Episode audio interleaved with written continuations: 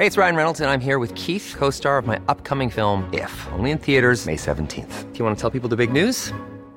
All right, I'll do it. Sign up now and you'll get unlimited for $15 a month in six months of Paramount Plus Essential Plan on us. Mintmobile.com slash switch. Upfront payment of $45 equivalent to $15 per month. Unlimited over 40 gigabytes per month. Face lower speeds. Videos at 480p. Active Mint customers by 531.24 get six months of Paramount Plus Essential Plan. Auto renews after six months. Offer ends May 31st, 2024. Separate Paramount Plus registration required. Terms and conditions apply if rated PG. There's a premise to everything we do at Evolver.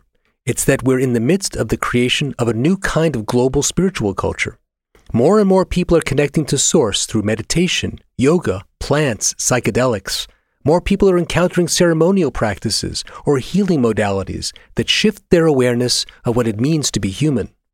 Of course, you might come across a lineage that speaks to your core and commit to it. it Could be Tibetan Buddhism or Amazonian shamanism. And that's all you need.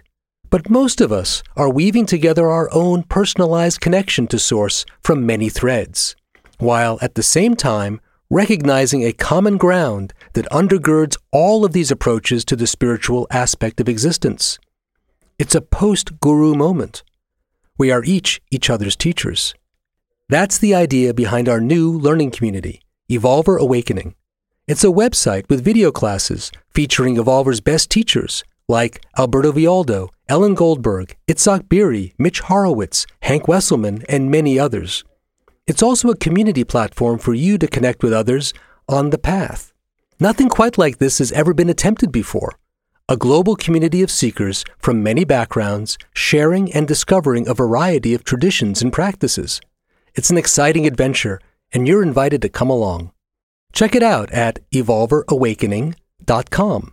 I look forward to seeing you there. Now, let's get started. Welcome to The Evolver, sponsored by The Alchemist Kitchen, hosted by Ken Jordan. Those of us who walk the consciousness path will say things like, everything is energy, or we're all interconnected.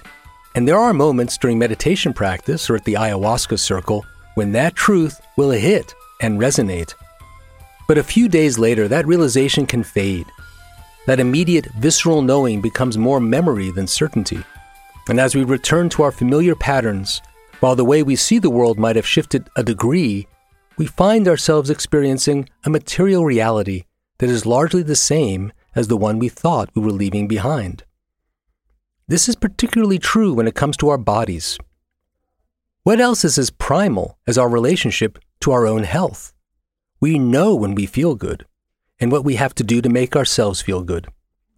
If you've been raised in the West, all your life you've had certain ideas ingrained in you about what gets your body to be at a high level of performance.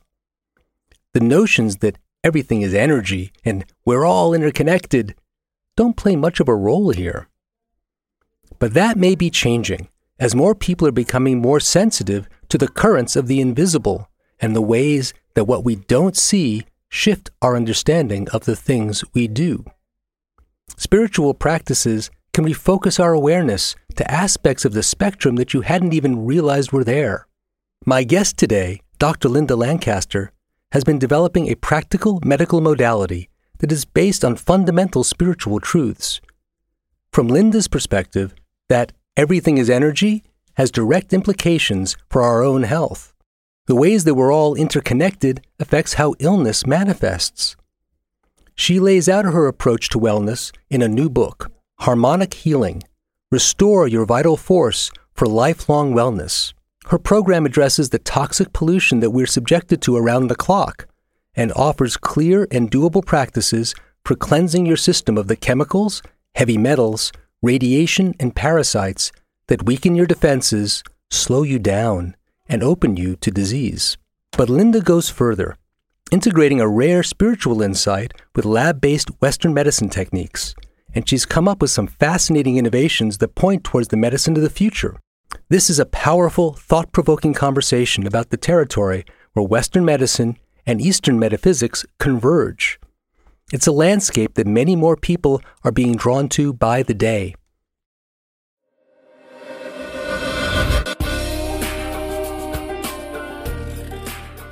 Dr. Linda Lancaster is a board certified naturopath physician and homeopath. She's been in practice since 1981 and founded Light Harmonics Institute, an energy medicine clinic and educational center based in Santa Fe, New Mexico. Her training includes classical homeopathy, radionics, medical radiesthesia, subtle energy healing, nutrition, herbal medicine, Ayurveda, and detoxification methods. She's treated more than 10,000 patients in over 30 years of practice. Dr. Lancaster was Yogi Bhajan's personal physician and remained by his side until his passing. He honored her with the Conscious Healer and Humanitarian Award in 2002. As our understanding of what it means to be human undergoes an upgrade, the consequences for our approach to physical health will necessarily be transformed. Where will that lead us? The map is only starting to be drawn. But I guarantee it's going to look a lot different than what you used to see on House MD.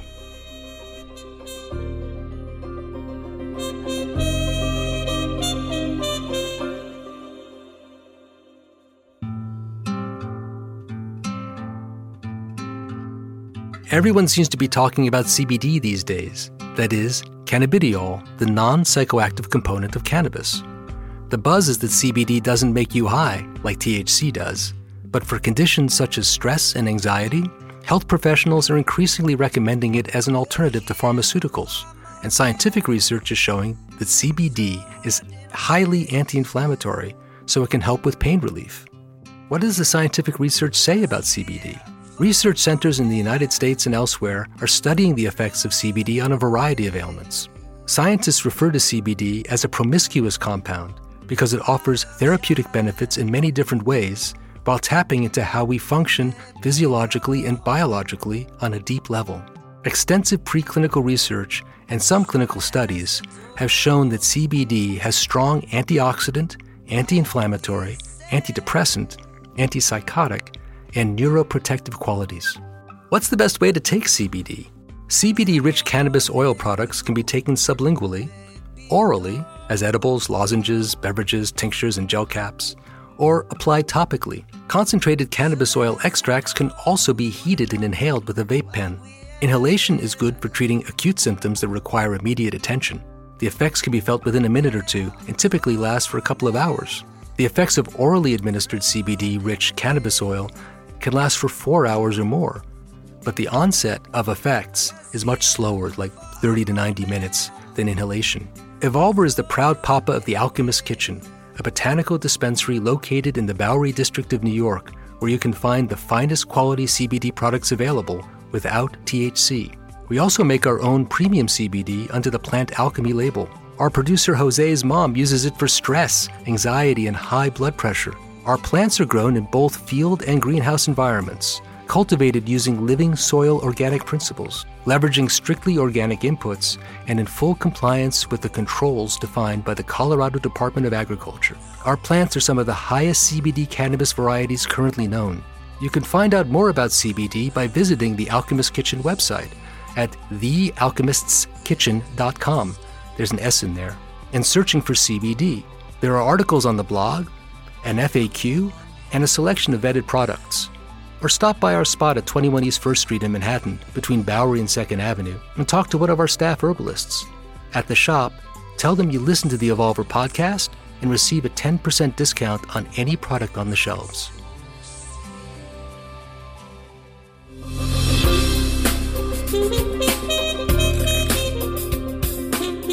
Linda, how would you describe what you do as a doctor as different than what other doctors, as people know them, might do?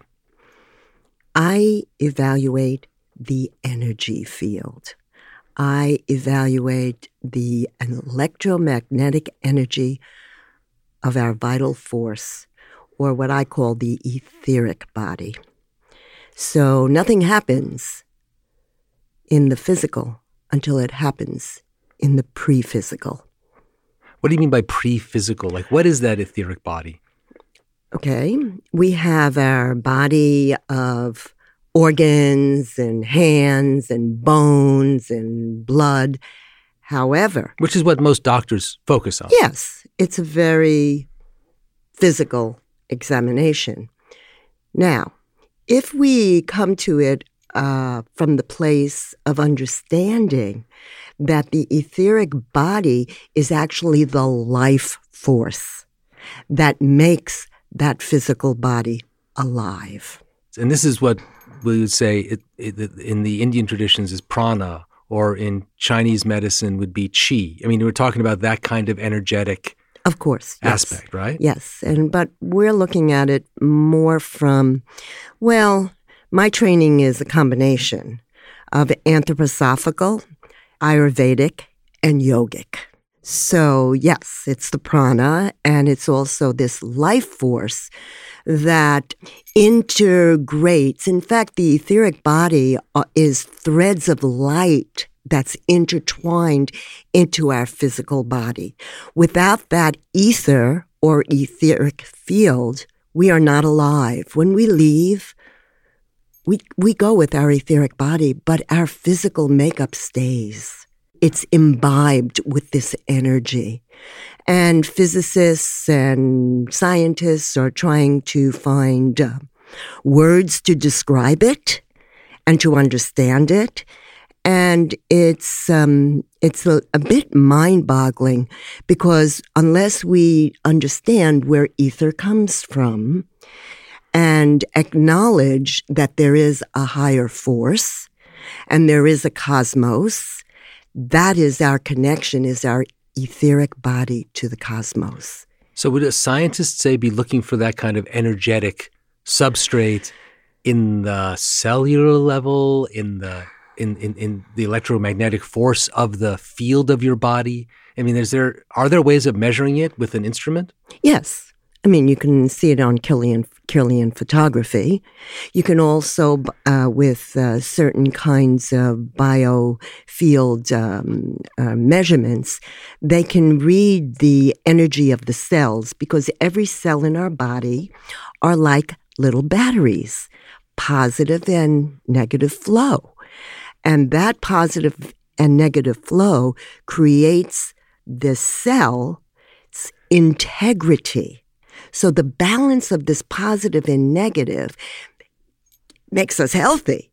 If we go not enough magnetism or too much electricity in the case of too much Wi-Fi and electrical currents, we will get affected. Our cells will be rotating too fast or aggravating.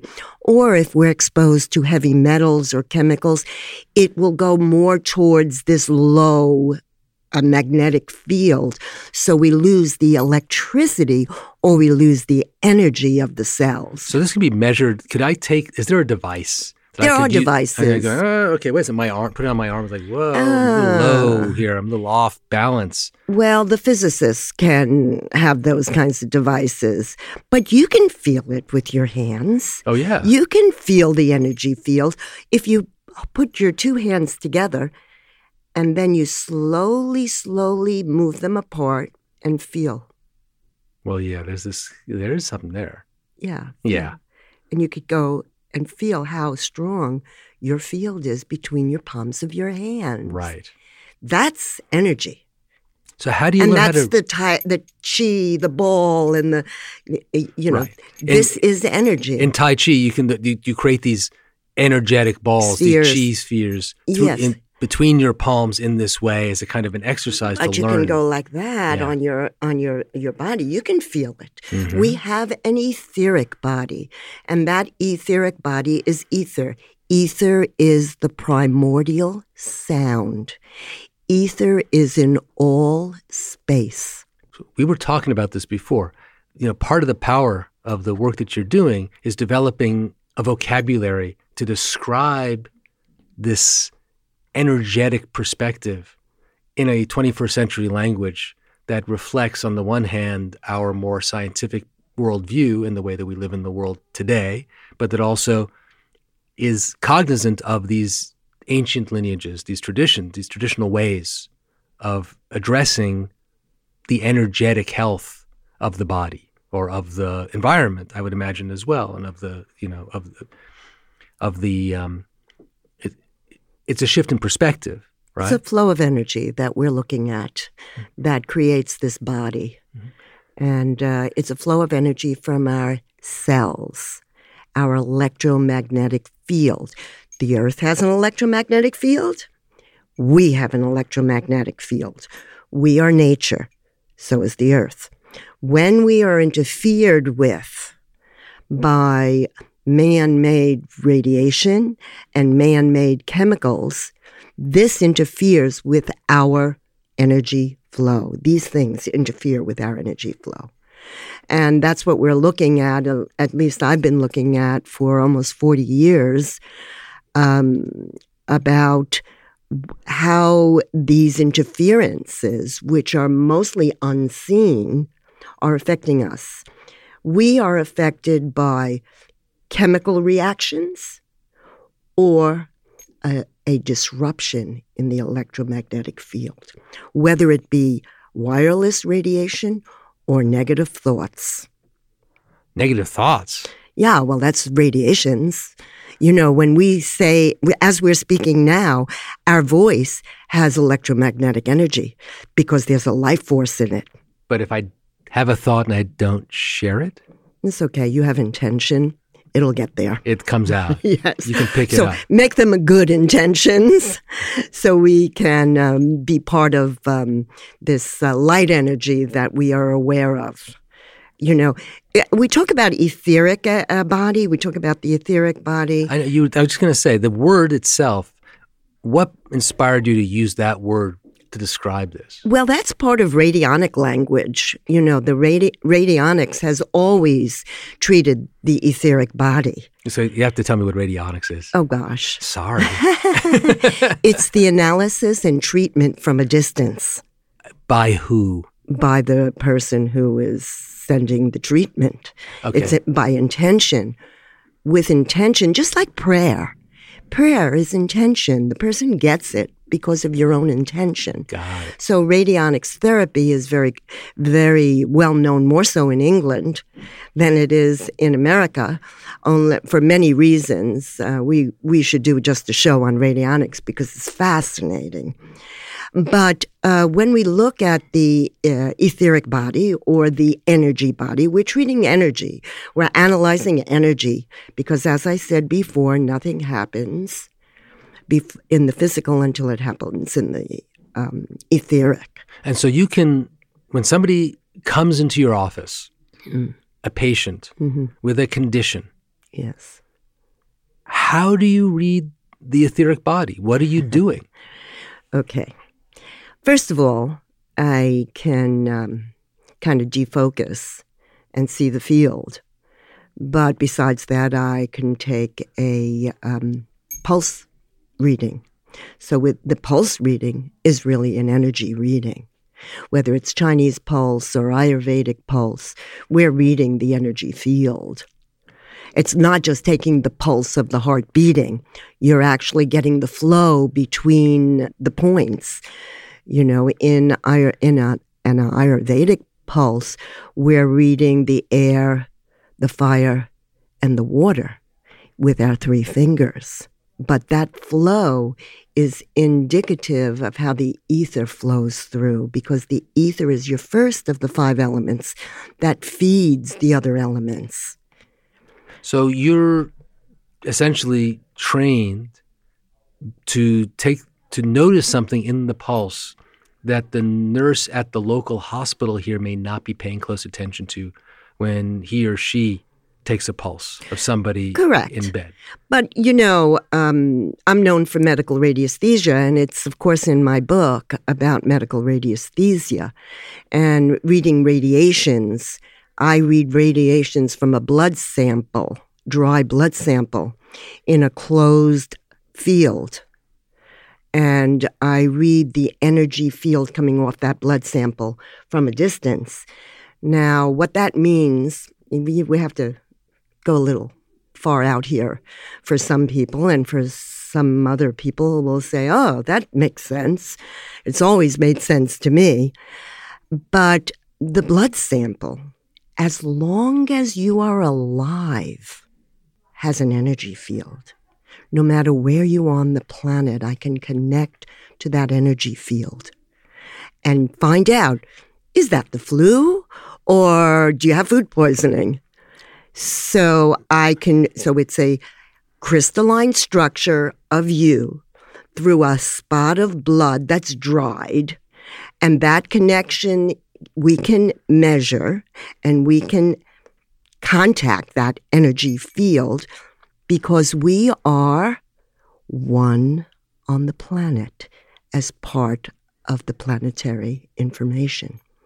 What you've been putting together as a practice, which you describe in your book, Yes. is essentially weaving together these more esoteric spiritual ways of understanding our Yes. interconnection of all the interconnection of all things and how we're all essentially part of the same flow or field on some level while at the same time bringing instruments like blood samples And a pendulum. and a pendulum you do the use the pendulum on the blood sample and maybe I mean, Yeah. you want to parse that a little bit Well, of course, my training is in medicine and all holistic medicine and herbs and homeopathy. As you know, I've been a homeopath for 40 years. Um, I use a pendulum because the pendulum has three movements positive, negative, neutral. Now, when we hold the pendulum over the blood spot, in a closed circle, which is a field, we can read the electromagnetic energy coming off the blood sample. If that person is no longer with us, no movement on the pendulum. are you serious I am. That's crazy. That I mean, that's interesting. Because we're not asking questions. No. We're picking up the frequency. so I got to ask. I mean, I just have to ask. So does that mean that you had the blood sample of someone who had passed, Yes. and you were holding the pendulum over, and nothing happened, Nothing happened. and you didn't know this before. Like we say in Brooklyn, nothing. Nothing. Nothing. And then you called, and you went. I, uh, what's up with my pendulum? And they, I'm afraid that so and so passed last night. I mean, like, how did that happen for you? How did you first have that encounter? My first encounter was a mother called me. Her son was hiking and he didn't come back. Oh wow! And I, they, because I can find the person too on a map, hmm but there was no reading. And you had the blood sample. Yes, yes, patient. He fell off the mountain on while he was hiking. That was the most profound experience that I've ever had. and that must have opened up an interesting door for you into something. Well, I always knew that to be true because hmm. if we're really reading the etheric energy, and etheric energy is the life force in the blood. Why the blood? Because the blood has the strongest potential for ether. What does that mean? Potential for you? I mean, it, it has the most strongest field of ether in the blood. You know, that's why the blood is so sacred in all the all traditions, because that is where the powerful etheric force is. So, I mean, so when, when you use the word ether, I have to say, I keep flipping back to, oh, prana or chi. Like, so I can have a context that's more familiar for me. Yes. Uh, that's just so interesting that, in fact, there's an energetic pulse Yes. to the blood that is I'd say beyond energ- energetic frequency. frequency. that is electromagnetic, that is positive. And these cells are actually emanate this emanating this energy. And so that's something you can actually measure in a lab. Yes. But then we have the astral body, which is another energy field where our emotions are. Astral connected to the stars. When we go to sleep at night, we go into the astral field, if we're lucky. Yeah. if we can get to sleep with these days. And then we have a mental field, which is a lot of the mindfulness that we're talking about. And that mental field can project. So we have a mental, emotional, physical, etheric body. And this is all connected through the ether, through the in the cosmos. Our etheric body comes in through our chakras. The subtle part of our endocrine system is the chakras. and that's how energy flows with the flow of the of the uh, chakras to the endocrine glands, which are our spark plugs, telling our body what to do. So unless we look at, and that's what my hope is for this book, is unless we look at the subtle parts of us, we're just not going to get there because things happen on the mental field, things happen on the emotional field, and we are being bombarded by pollution on the etheric field, affecting our physical body. The pollution on the etheric field. Yes. Right? Which is to say, in our air, but ether is in air. Ether is in all the elements. When you're saying a pollution, that's not just an energetic pollution, that's a physical pollution. There's an ener- or a you know, this is something that's electromagnetic waves in the atmosphere that are affecting us in a certain way, or certain poisons, toxics, heavy metals in the you know in, yes. in the food that we eat, or in you know whatever mm-hmm. in the materials air that, that we, we, breathe, the air that we breathe, the materials mm-hmm. that we put our you know around our body. We know in a much more traditional, traditional maybe not the right word, say 20th century medical paradigm, um, that certain toxic things can effectively make you sick and give you cancer or whatever it might be if they interact with you in a certain way that they have that they have a direct physical consequence. What you're suggesting is something on top of that. Yes. Okay. Can you explain that to me a little bit better? More hmm. for me yes there are physical things in our air However, it is the disturbance first in our electromagnetic field that we are that we experience it. We experience it first energetically.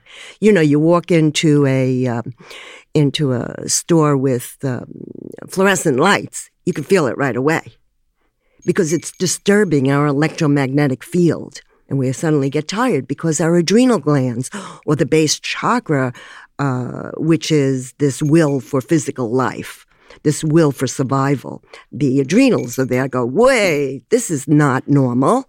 What's this fluorescent stuff? And then the adrenals go down. They kind of get exhausted, and then we get tired. And we're exposed on so many levels.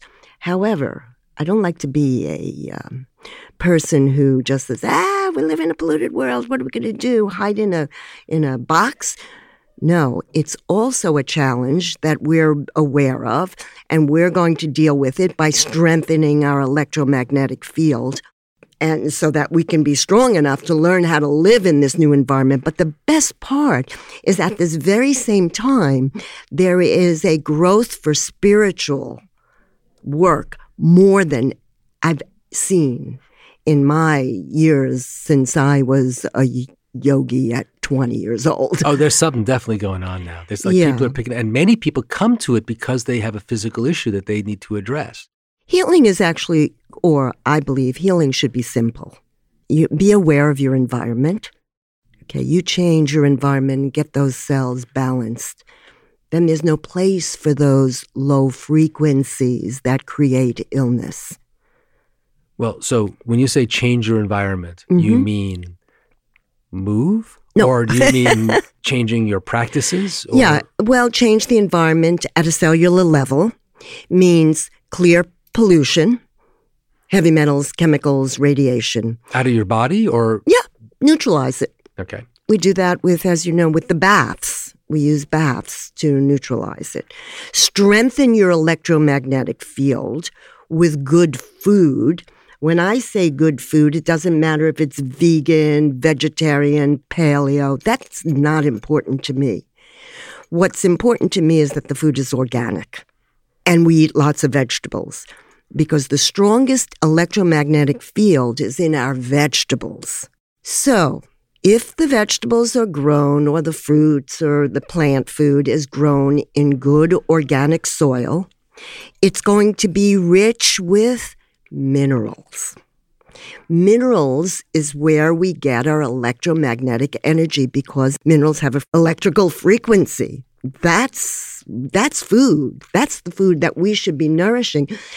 Nature heals nature. Mother Nature gave us everything that we need.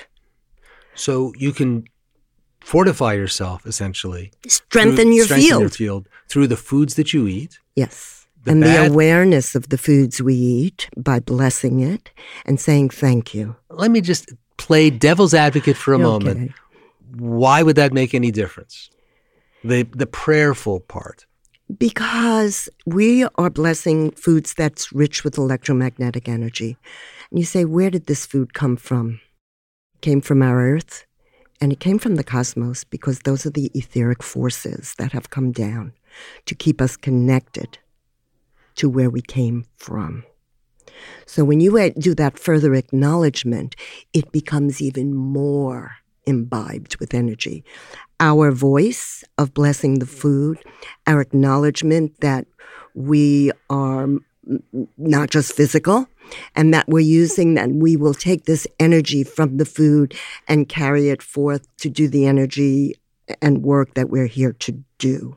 So your intention in how you relate to the food that you eat Yes. will actually make a difference in the energetic level of that food.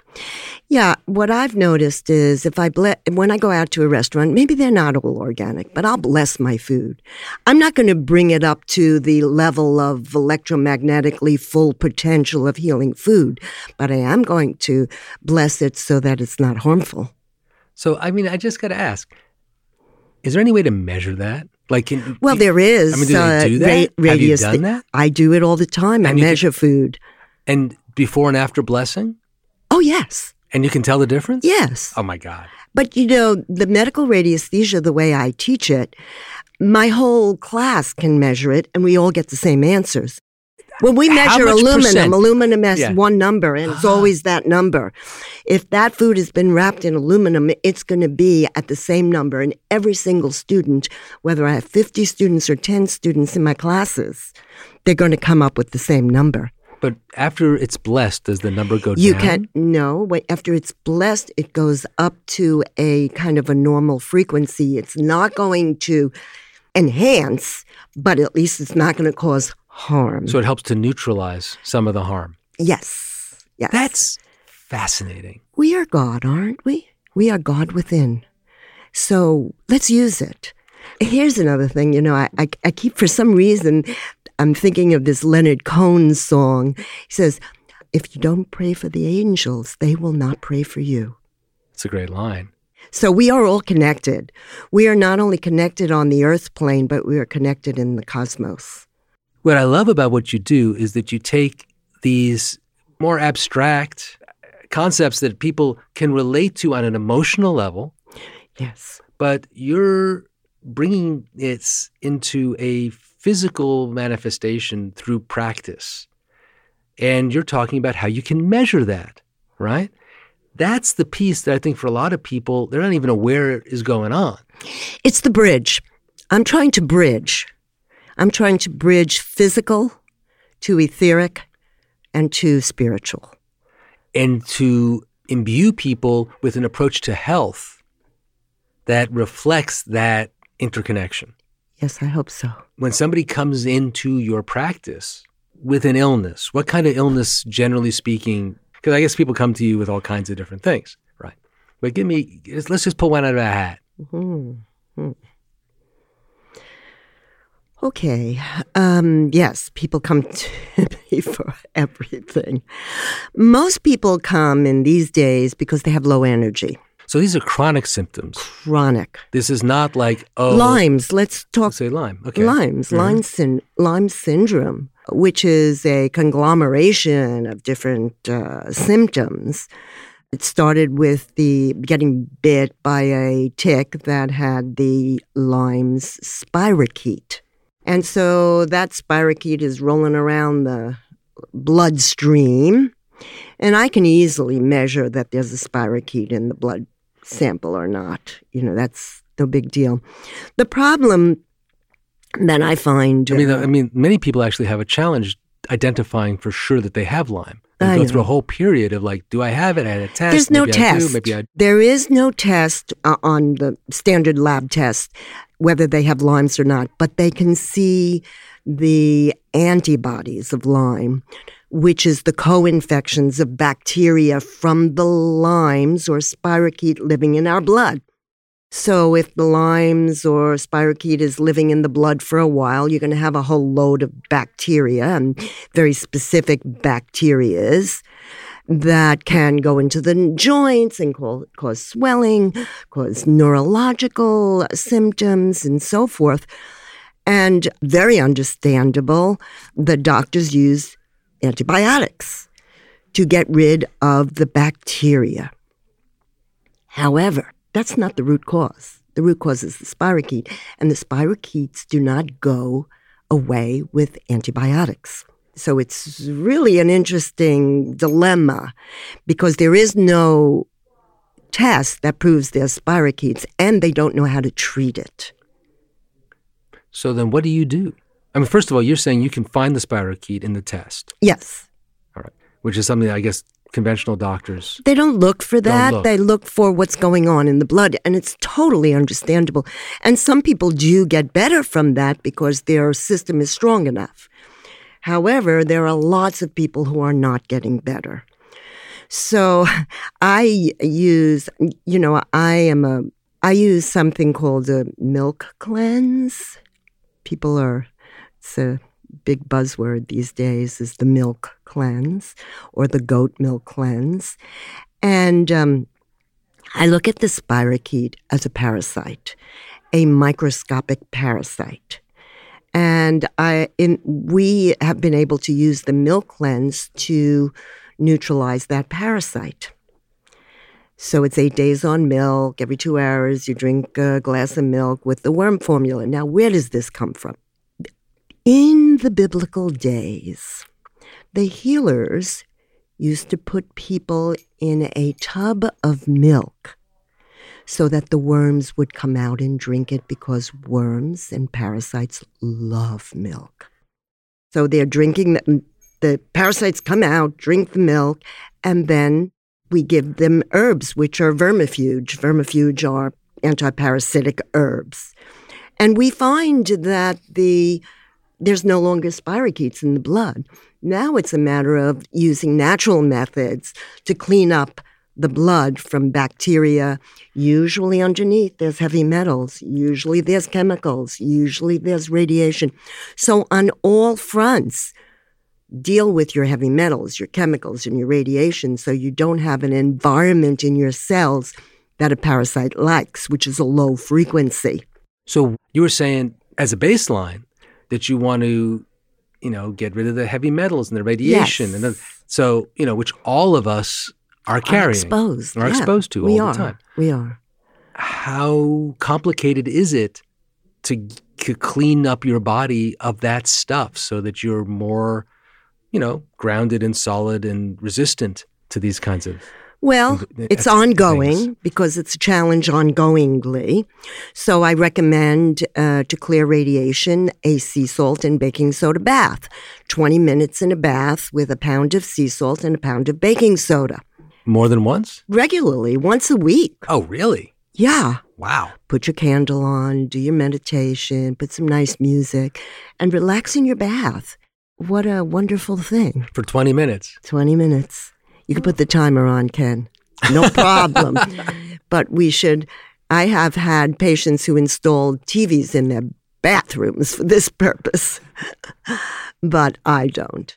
So that's for radiation, electromagnetic energy that's being disrupted by radiation, whether it's um, Wi Fi, whether it's smart meters, whatever it is. So, what makes you understand that salt and baking soda Ah. can make this difference? Well, I understand because I see the change and I see it come down. I mean, I can measure those things. Well, before the, but let me tell you the science, Okay, yeah, please. the, the etheric science, by the way. Radiation has a very high frequency. It's an agitated cell frequency. You know, our electromagnetic uh, energy is being disturbed. So it's a high electrical frequency. Salt and baking soda, kitchen chemistry, are alkaline. So when you go into a bath, a strong sea salt and baking soda alkaline bath, it actually brings it back to neutralization of normalcy. It nothing exists outside of its own environment. So the stronger energy will always survive and you're sitting in a field of alkalinity of sea salt and baking soda so it changes the frequencies of our cells.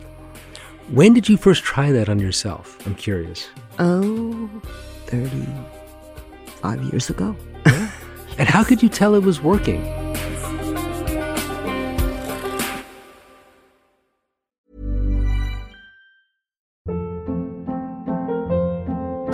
Hold up. What was that? Boring. No flavor. That was as bad as those leftovers you ate all week. Keke Palmer here, and it's time to say hello to something fresh and guilt-free. Hello Fresh. Jazz up dinner with pecan-crusted chicken or garlic butter shrimp scampi. Now that's music to my mouth. Hello Fresh. Let's get this dinner party started. Discover all the delicious possibilities at hellofresh.com.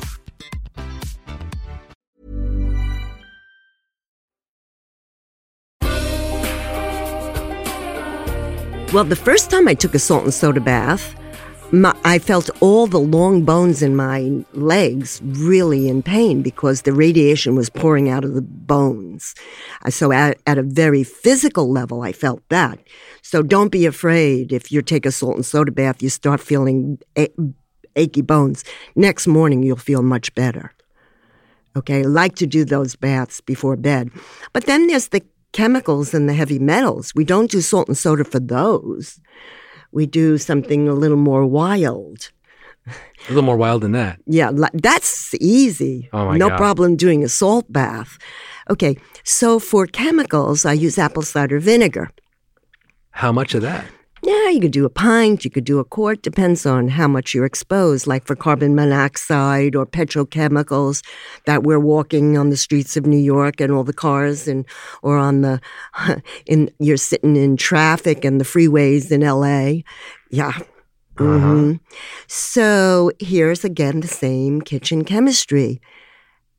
Apple cider vinegar is an acid. Heavy metals and chemicals are alkaline, too alkaline. Not alkaline in a good way, alkaline of loss of, of electricity at the cellular level. When we talk pH, when we talk acid alkaline, it's not the same as our food acid alkaline. Our cells are batteries. They're little tiny batteries that are flowing and giving us energy. We are Eveready battery.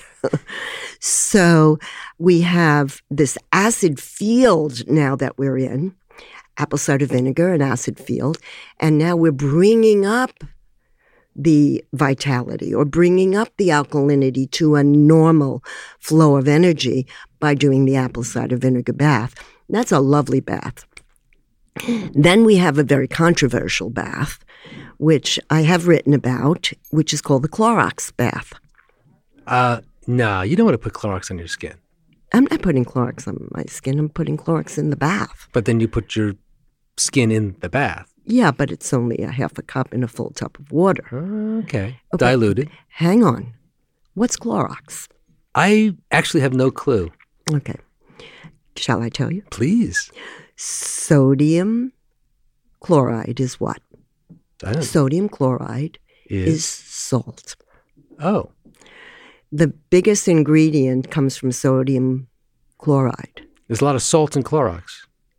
Clorox is salt, Oh, but they put electrical probes to bring oxygen there. So now it becomes sodium hyperchlorate, and that's Clorox. So it's an oxygenating salt bath. Oh. which is a high energy frequency which will neutralize heavy metals. I've seen it with patients that they've had high heavy metals and then they've redone their labs and low heavy metals. crazy. So we do a Clorox bath once a week for So I- sure. it's so funny because I always think that Clorox is something I don't want to use because well, it can be caustic. Yeah, it can. It's like- caustic. uh-huh. It, you can't just pour it on. Um, but it's an oxygenating salt bath that neutralizes heavy metals.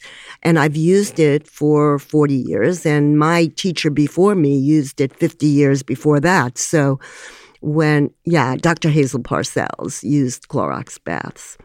And there's always been a lot of controversy because people think Clorox is just another chemical. But the frequency of, of, of Clorox is not in the chemical field, it's in the high electrical field, which, yeah, I, I use a circle of 360 degrees. Full potential energy is at 360. Clorox reads at 360. It's not a chemical. You, we're not talking chlorine in your swimming pools here. That reads at a very low frequency.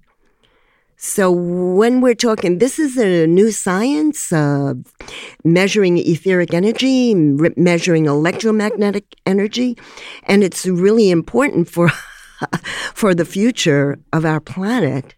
Well, it's a huge thing. I mean, I'm have had my share of experiences with energy healing modalities personally. I have many friends who have as well. And, you know, it always sort of stays on some level for me in this kind of what should I what's the word I'm looking for? It's woo like woo. well, it's definitely woo. I have no context for it outside of like, oh well, just you know, energy is information. Something it is sure flowing is. here. People can, you know, some bodies, people can develop the capability to work with, tap into this field effectively, mm-hmm. understand what's happening in the energetic level of a patient or a client, move things, inexplicably but beautifully.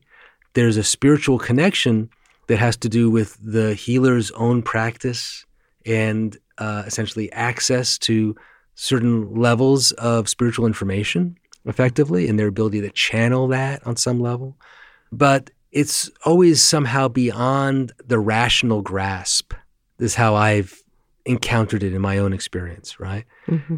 And what's fascinating about what you've been doing is bringing that engagement with energetics into a more, shall I say, you know, scientifically framed or grounded um, uh, approach that enables you to actually even prescribe things based on their energetic components, right?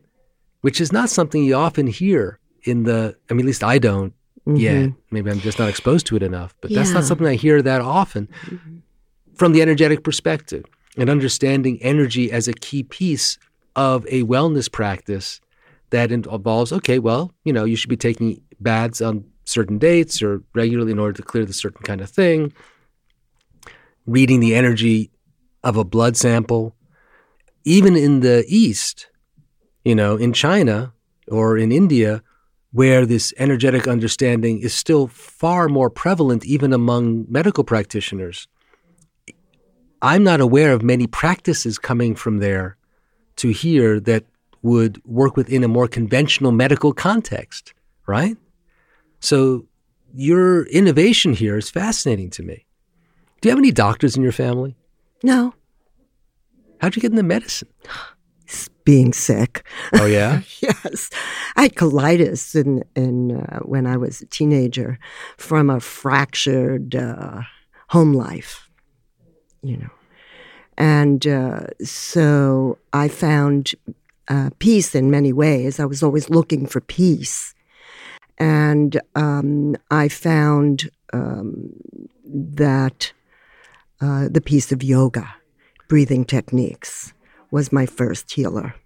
And then uh, being involved in building an ashram on Long Island back in the early 70s, I realized that everybody looked sick.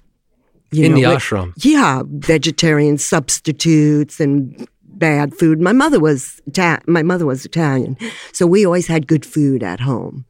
And but that was not enough for my emotional field. However, I realized that it was not enough just to meditate, that our body is a temple and we need to take care of it. In fact, that's cosmic law. We have a responsibility to take care of our bodies. And so I found my yoga in the kitchen. I ran the vegetarian restaurant at that time, and you know, and the name of the restaurant was Santosha, which is nonviolence, you know. And so I realized that how we were going to gain our health was through food. And um, so I started uh, counseling my fellow yogis who were just paying attention to meditation and breathing alone. And it was not enough. So, and then I, I started, people started coming to me. And when I had my children, I, I learned homeopathy because I didn't want to use drugs. And so I started, I've, I've always been a foodie, but in a good way, and um, always included lots of vegetables in my programs. And then I uh, I became a homeopath. I, I started understanding homeop- homeopathy at a, in a bigger way. And then I was asked to um, take over a holistic center in Long Island in 1980. And so. A holistic center was essentially offering different 14 kinds of. different modalities, you know, and I was the one who said, you go here, you go there. You wellness go practices. Wellness practice.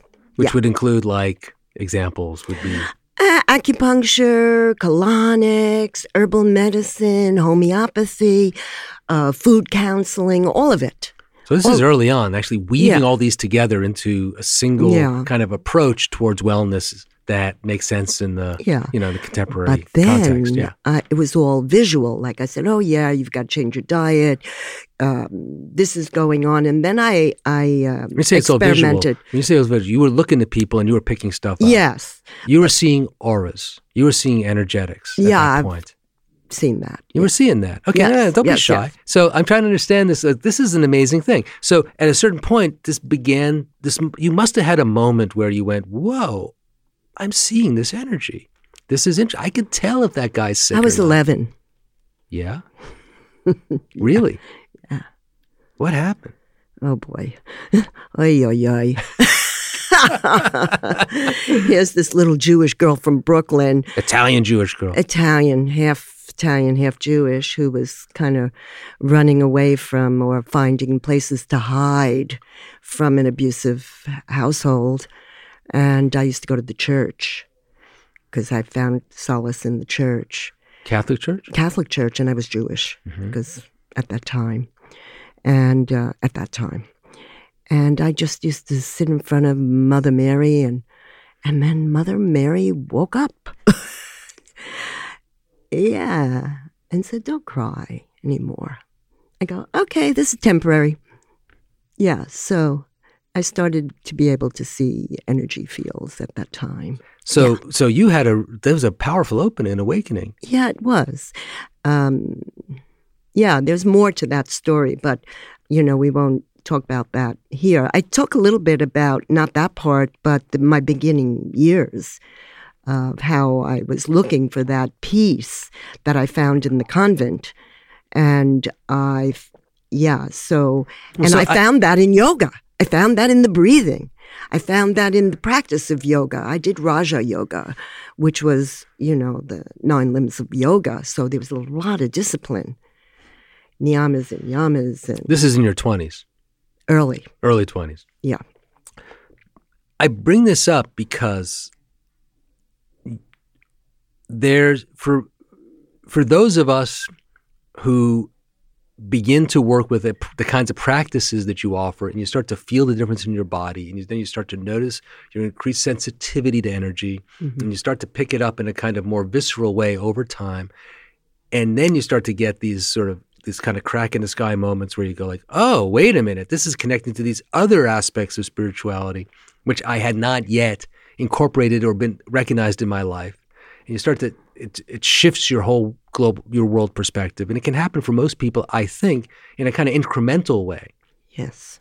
But to open the door to this kind of work with the sort of certainty that you bring to it and the clarity of your approach being so grounded in your innate experience, it makes so much sense that you had a a real powerful, insightful thing hit at it be, before the before you developed this whole approach to wellness. Yes. There was something you already were carrying that you knew that other people weren't seeing.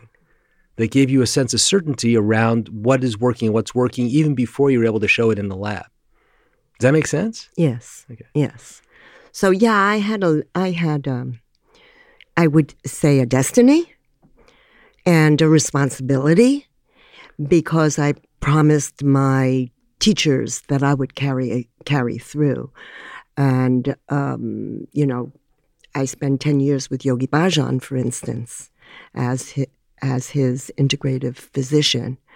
And um, Yogi Ji taught me lots about reading energy also, because I would go to read his energy and he'd show me things. You know, Interesting. I could just watch his energy flow all through his body, and it was just an amazing experience to spend those years with him. This is the man who brought Kundalini Yoga to America. Yes, yeah, Yeah. And he was in New Mexico, yes. which is So- why you moved there? No, Ah. I moved. I moved there because Dr. Hazel Parcells was living in Albuquerque, and I wasn't going to live in Albuquerque. I I lived. I moved to Santa Fe, and Yogi Ji heard about me and asked for me to come and do an analysis on him. And I walked in the the door. He was quite a, an amazing man, and um, very very strong character, and very you he you would be afraid. Most people were afraid of him. I mean, he had a, a like a growl almost, you know. Rough exterior? Yes, quite. He was hardcore Kundalini yoga. I mean, he he really brought the understanding of Kundal- Kundalini yoga to the world. So when I walked in, he had all his entourage there. Everybody was dressed in white with white turbans, and I didn't have a white turban on, but I certainly wore white. I didn't want to stick out like a sore thumb. So I walked in, and he says, "Come, come, come, come." He says, I've been waiting for you. You've been in my astrology. Okay, here, take my blood. Okay. Right there. Right there. Did you have a needle? Now, I did bring my stuff because I thought I was just going to see him alone like I normally see a patient.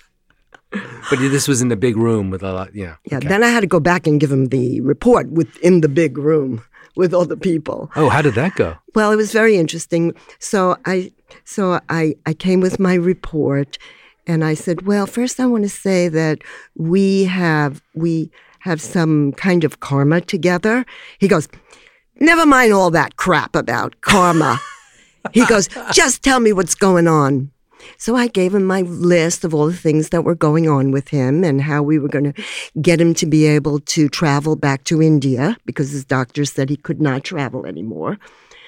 And he looks at all his people and he looks at his, um, even the doctors that were there that were at his feet. And he goes, "See you stupid idiots, one blood spot, and look what she has has has given us." He says, "Now let's get going and get me back to India." So, what did you do for him? What did he do in terms of the practices? Well, I had to clear heavy metals and radio. I says, "You're loaded with aluminum." He goes, "How is that possible?" I, he says, "We don't use aluminum pots." Well, I says, "Can I look in your kitchen?" So I looked in the kitchen and I found a bunch of aluminum big pots. Had those removed. He was furious. Wow. Yeah Interesting. because aluminum has a drying effect. Alumin- that's why they use it in deodorants because it dries the perspiration. And so when we're ingesting aluminum, our organs are drying, our arteries are drying. And you may think, oh, this is no big deal. It's just a piece of aluminum foil here. But if we understand energy, there is a frequency on that aluminum and that frequency will go into the food and, and it will also we will also ingest it so i'm a big um, aluminum anti-aluminum person Clearly. Yeah. So, you um, prescribed the baths for him? uh, yeah i did not prescribe the baths because he was not well enough to do the baths Oh. because of i didn't want him to go into a hot bath um, and so I used homeopathy. I became his n- number one homeopathic physician. And um, so we can use homeopathics to neutralize too. We can use the homeopathic remedy Alumina 30X and it will neutralize aluminum. But I, to take aluminum every day, it's a lot easier to just take a bath once a week. And you may get other you may get other um, uh, benefits from taking a bath and stopping your life for a minute. Yeah, so we neutralized the heavy metals. He had parasites also. I had to neutralize that. I did a lot of radionic work, which is long distance healing for him. Um, and we got him back up, and he went to India three more times It's a long trip. before before he passed. Yeah. Yeah. He was supposed to, according to his astrology, pass just around the time I met him. So he always was, he was very grateful to have those extra years to bypass that. You know, being a Maha Tantra master, um, they take on a lot. And so he, his health really was suffering at the time. He had a, I mean, it's known he had a triple bypass when I met him, before I met him. I would think that most healers, one way or another, take on a lot, one way or another. hmm I would think, No, no? I hope not. Well, that's what I was wondering because, you know, if you're constantly putting no, but yourself it's in not. the. It's cosmic law. It's you taking responsibility for your health. Health. I am only the teacher. Physician means teacher. Teach you how to live. This book is about teaching you how to live and survive in our world today, and connect you to this to your spiritual path. So all of this is in the book. The bads are in the book. Yes. And the approach to that is in the book, and the and the and the other Even the kinds of- milk cleanse. the milk cleanse is in the book. It is in the book. Does it matter goat Talks or about- cow? Does it make a difference? I like goat. I love goat. Why goat over cow? Well, goat's is closer to mother's milk. However, if you can't get goat, get the best organic cow milk you can get. It's the milk the worms love. The parasites love milk. They just come out and play. Crazy. I know. It is the most peaceful cleanse I've ever done. You know, you just feel like you're a baby again. It's a rebirth. It's a reboot. I have a lot of my um, um, sort of celebrities who say, Dr. Linda, can I do the milk cleanse? I'm going to have a, you know, Vogue shoot, you know, cover of Vogue. Please, please let me do the milk cleanse. I mean, they can do it on their own. They can. Yeah, but they, I, have to, they I usually send them. Yeah. Is it okay? I go, yes, it's okay. You don't have to have me to do a milk cleanse. So you have been developing this as a practice for decades, Yeah, for 38 years. and you've been part of a growing network of healers and doctors who are appreciating more and more the energetics of health yes. and the importance of bringing in these other lineages, these other modalities outside of the conventional Western medical frame in order to There's nothing shift. wrong with uh, seeing a Western medical doctor. I like to get their uh, their observation, and then I love to see them say, "Wow, it's gone." You know, I love to collaborate. I mean, there's more and more doctors today that are looking at the energetics. I work with a lot of physicians, so Do you find that physicians, more conventional physicians, are coming to you asking for my Training? opinion and train. Yep. like Yeah. to understand hmm this? Are you? How has that uh, developed for you? Are you surprised by the amount of interest more recently, or are you seeing less than you'd like? I mean, where is the how? Where where is that on the on the scale towards a shift in the broader paradigm? Where do you feel we're at right now? depends on who, who's looking at it. Um, we know that pollution is causing illness.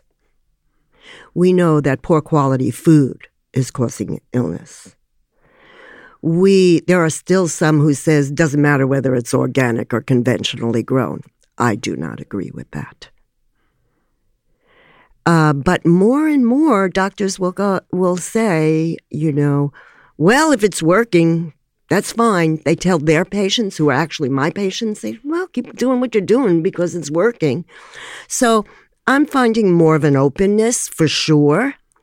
Um, I'm finding I'm finding that people really want to know, but more so than anything, this book is about self help. You know, if you do every, you know, it's focused on a liver cleanse because the liver is so important. You know, our liver is our b- biggest detoxification organ we have. Uh, uh, well, the the skin we can call it detox detoxifying or eliminative organs of releasing toxins, but the liver metabolizes carbohydrates, proteins, fats, and stores vitamins and minerals. It also filters heavy metals, chemicals, and radiation, and our toxic thoughts and feelings. Really? The liver is one of our most esoteric organs we have. How does the liver do that piece of it? It has, that's the nature of it. It's the solar plexus. It's in the solar plexus chakra. You know, and that's the only way we're going to move higher is by detoxing, detoxifying and processing. You know, um, um, Shakespeare, in Shakespeare, he said, the gall of him. You know, we need to clean our gallbladder out because there's anger there in many people. So when we are doing these cleanses, when we are cleaning out your our liver, we change our thoughts, we change our feelings. We say, I'm doing this because I want purity.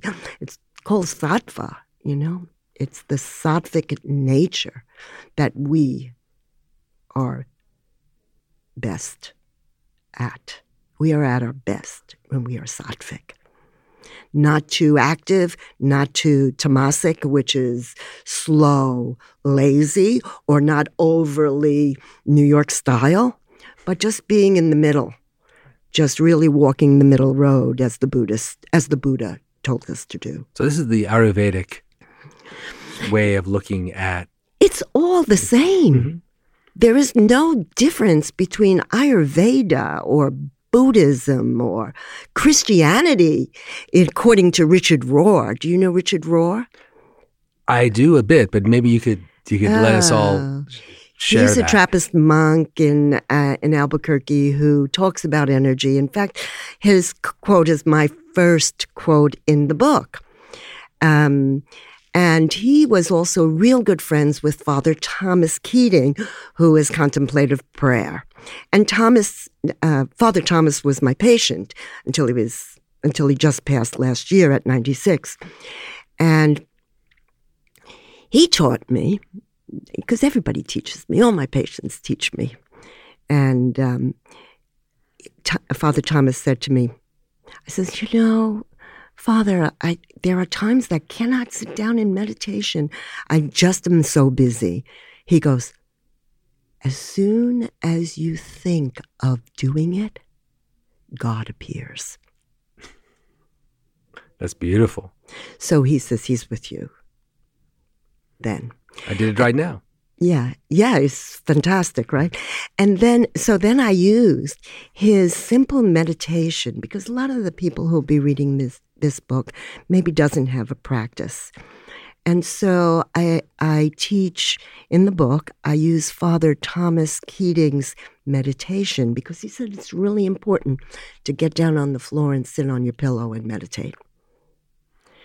So in, in contemplative prayer, you know, he did uh, silent retreats up in Snowmass, Colorado.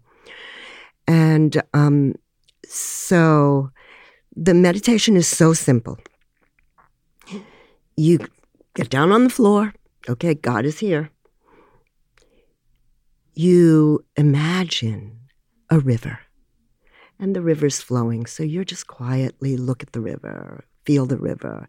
All of a sudden a thought comes in because that's what happens in meditation. Don't think you're having a bad meditation just because a thought comes in. You know, it's like the Zen master saying, don't think about the monkeys and um, about the monkey on your back. And you know, the whole way you're thinking about the damn monkey on your back. And so um, you're it there, and a thought comes in. Look at the thought. And then on the side of the river, you have a little boat.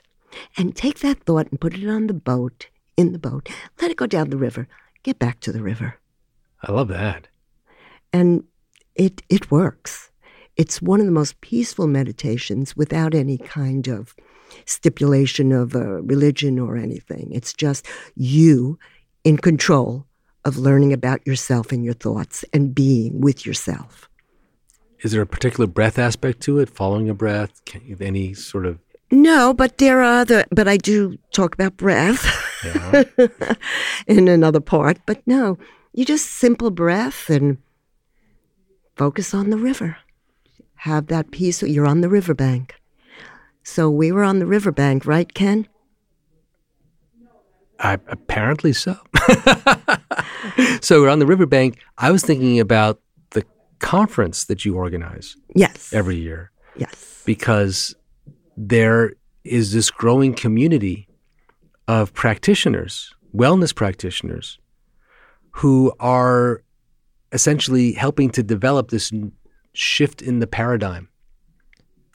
And you bring them together every year at a conference where they can connect with each other and can connect with a community of practitioners. Like minded practi- practitioners mm-hmm. and spiritual leaders. And spiritual leaders. Can you tell us a little bit about that? Well, my, my organization, nonprofit, is called uh, Global Foundation for Integrative Medicine, GFIM. And the website is gfimusa.com because we're trying to bring it to other countries. We've already developed it in Mexico. So there's GFIM Mexico, but there's GFIM USA because that's what I'm doing here. And um, I have, for the last 30 years, gathered people around to of practitioners and so forth, and we um, share for this for this uh, conscious symposium, which is what it's called. Um, what we're doing is asking the question: What is the connection of health and spirituality? So part of that, of course, is for me, I'm better connect with the etheric field because the etheric field is where it all comes from. That's life force. But for the, so we're having this conference, which by the way, it's been insane uh, launching a book and launching a conference again and still having full time practice. So the conference is April 27th at Currents at Chelsea Piers. You can tickets are available at gfimusa.com. And who are the kinds of people who are showing up? Who's Just, who's going to be there? Well, opening ceremony is my friend Robert Mirabal from the Taos Pueblo, who lives without electricity in the Pueblo and is a Grammy Award winning uh, writer, a flute player writer. So, and he is what he calls himself is a sky shaman. So he will come in and tell stories about the corn and about the sky and play his flutes. He's got many flutes. So he'll do a performance uh, at the beginning. And then we have our keynote speaker is uh, uh, Dick Richard Brown, the psychiatrist, and with his wife, uh, Dr. Gerbarg, and they they clear trauma through breath. He's quite an established, or they are quite established in being being able to clear trauma in large groups. So he will be doing that in our conference. We have Guru Dharam, who is a Kundalini um, uh, yogic yogi therapist, acupuncturist, then the one of the world, I would say, renowned acupuncturist is uh, Lonny Jarrett, who's written books on destiny. Um, then we have um, the one and only Dietrich Klinghardt, because he knows everything there is about pollution and autism and Lyme's and um, he'll be telling us about the nanoparticles of aluminum in our air. Yeah, so and he recommends Clorox baths. awesome. and then there is um, who else is there? Um, Terry Tempest Williams. Do you know who she is? She's a writer. Fantastic writer very um, successful writer. She's an environmentalist.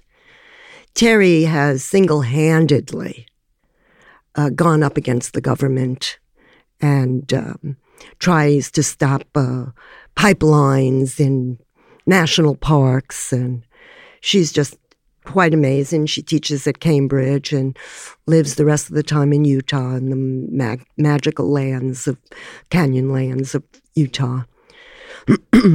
and um, so, and me. Clearly. I'm good. Well, I don't usually lecture at my conferences. You don't? Not for years. But now, uh, because the book has come out, I'm feeling as though I need to just share the information. I try to gather the people. I've never really promoted myself, so this is really weird for me. so uh, doing these podcasts and videos and TV shows and radio shows, I, I, I. No, but it's a great thing to be able to have you step out and share what you've been doing because you can present it now in such a in, in, in an integrative way. You've woven all these different things together into a coherent conversation where you you can really talk about the energetics of health through your experience. Yeah, interesting you use the word coherent because your cells are either coherent or incoherent. And that is because of pollution.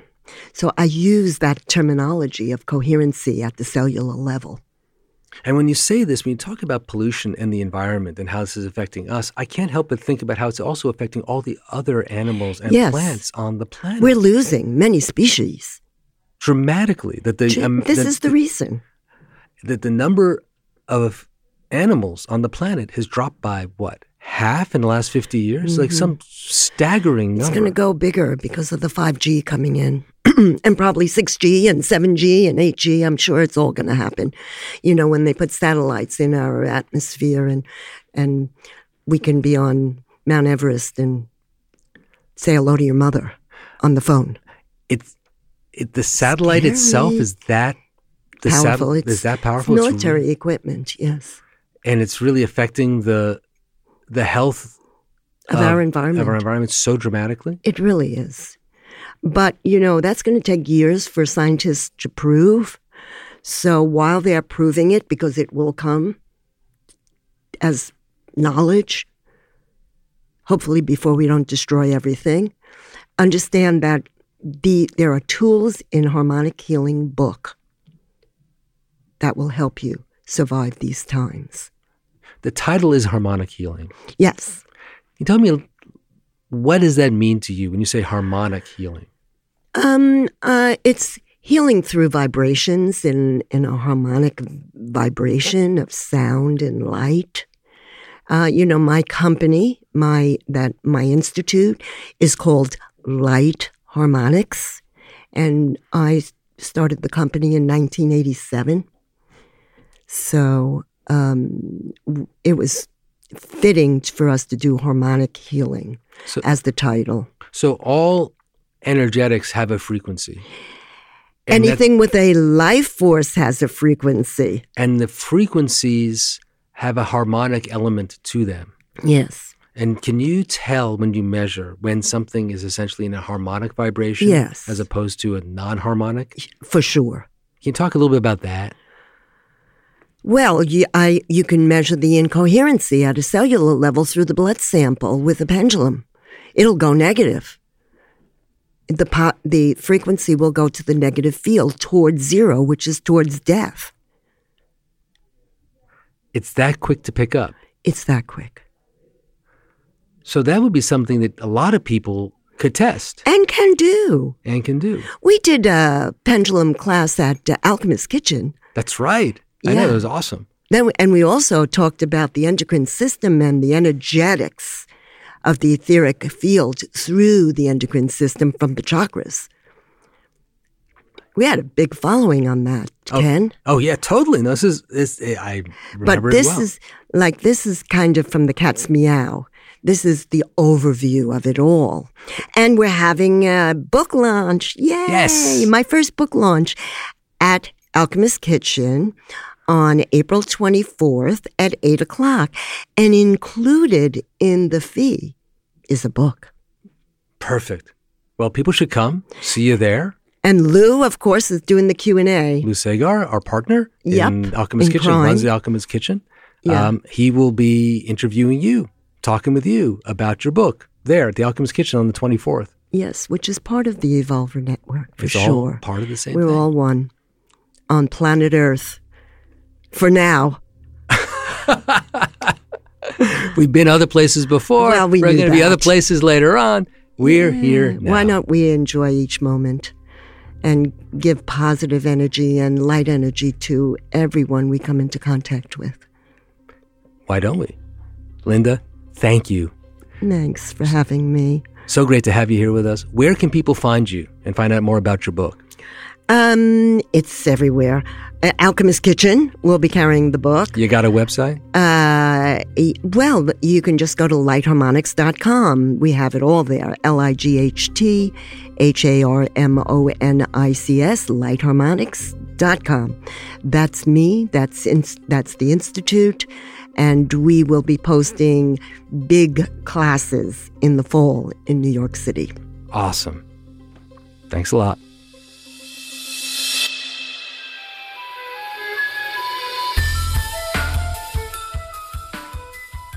I want to thank Linda Lancaster for being with us on the show today, and I want to thank you too for being with us. You can find out more about Linda at her website, lightharmonics.com. I also want to thank our producer, Jose Alfaro, and the ACAST team. Our theme music is Measure by Measure by Paul D. Miller, aka DJ Spooky, from his album The Secret Song, and our interstitial music are tracks by The Human Experience, Sunu from the album Soul Visions with Rising Appalachia, and Here for a Moment on the album Gone, Gone Beyond. Please check them out. That's all for now. We'll be back next week.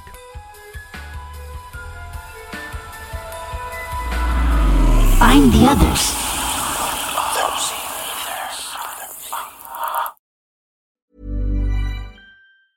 Ever catch yourself eating the same flavorless dinner three days in a row? Dreaming of something better? Well, HelloFresh is your guilt-free dream come true, baby. It's me, Keke Palmer. Let's wake up those taste buds with hot, juicy pecan-crusted chicken or garlic butter shrimp scampi. Mm. Hello Fresh. Stop dreaming of all the delicious possibilities and dig in at HelloFresh.com. Let's get this dinner party started.